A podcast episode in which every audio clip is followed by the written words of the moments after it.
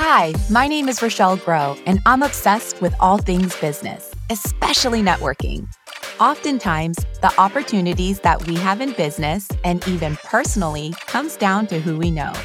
I love helping people build a thriving network with genuine people, even if they are new to the game, afraid to say the wrong thing, or need a reminder to just do it.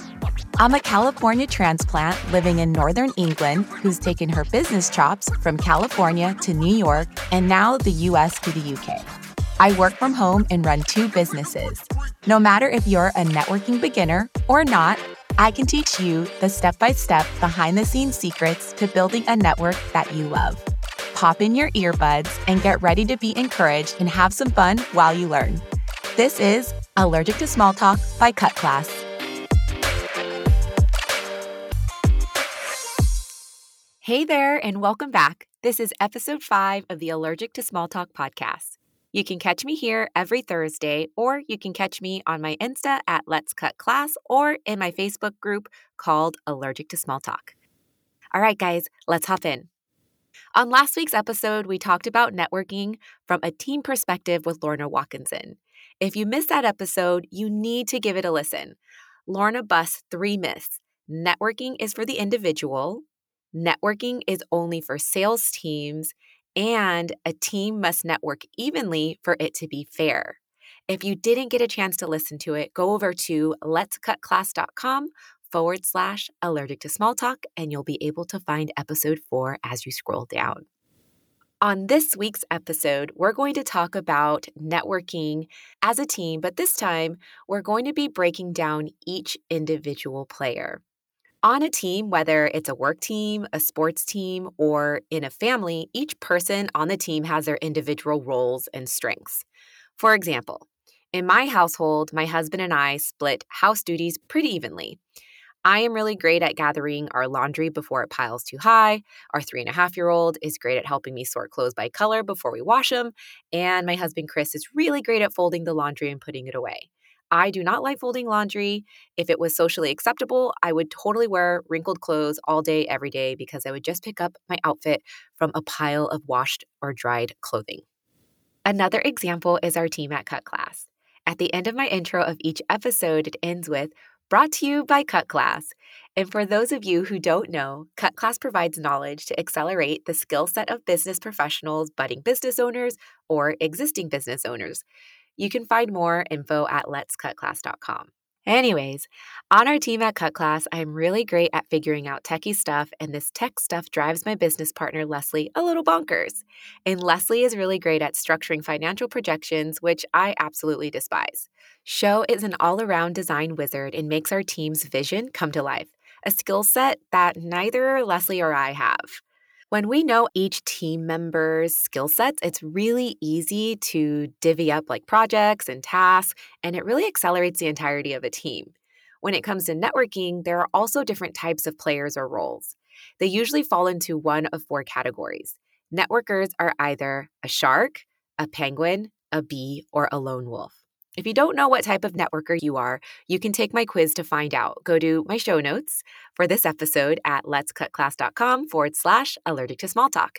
And in the show notes for episode five, you will be able to take a quiz called What Type of Networking Animal Are You? A few reasons why it's important to understand the type of networker you are is so you can see what comes naturally to you in social settings, to also highlight areas where you need to put in a little work to improve, and most importantly, so you know who the other players are in the room. From a managerial standpoint, it's important to know the different types of networkers you have on your team so you can delegate networking tasks effectively. Here is a breakdown of each type of networker. Sharks, as we know, are natural predators. Sharks are people that we are often afraid to encounter. They are the person who jumps from one group to another, taking a big old bite out of each group before moving on. They also share all about themselves. They might shove their business card in your face and move on without ever really finding out anything about you. Sharks, while they come off pushy, are simply part of the networking ecosystem.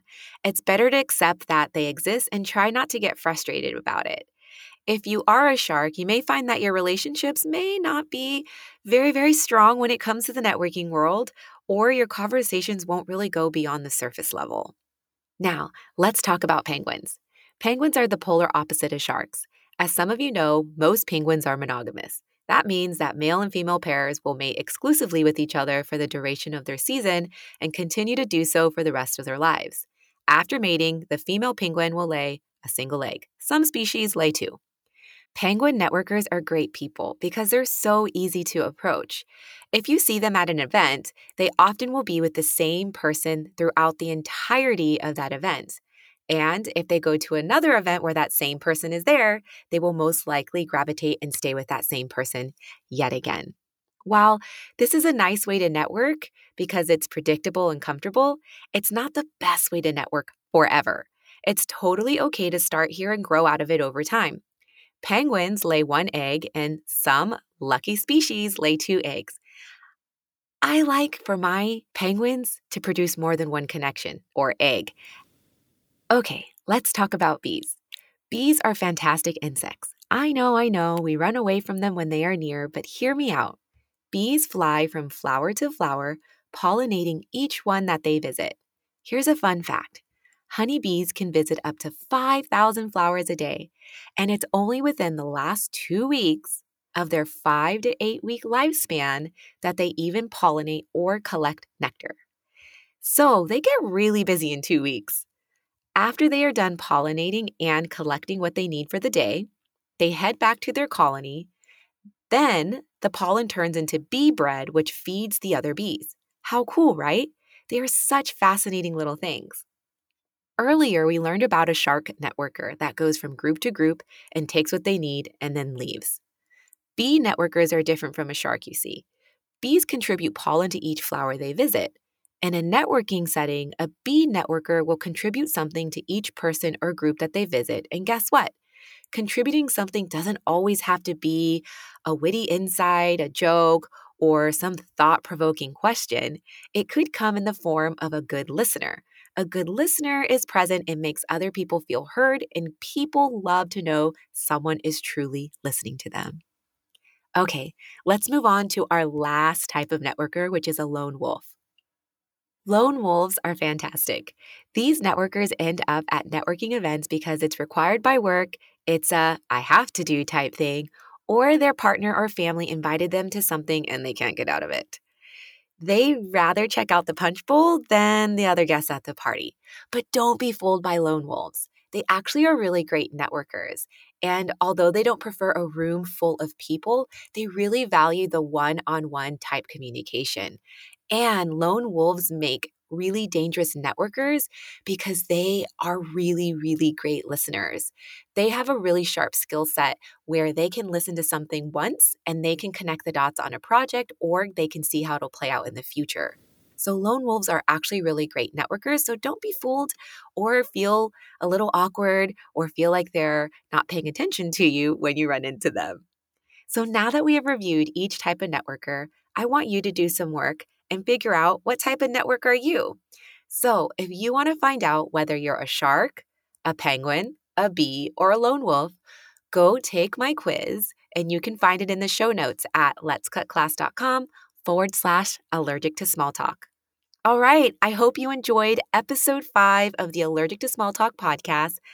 If you want to continue the conversation, you can join me in my free Facebook group called Allergic to Small Talk, or you can catch me on Insta at letscutclass.com.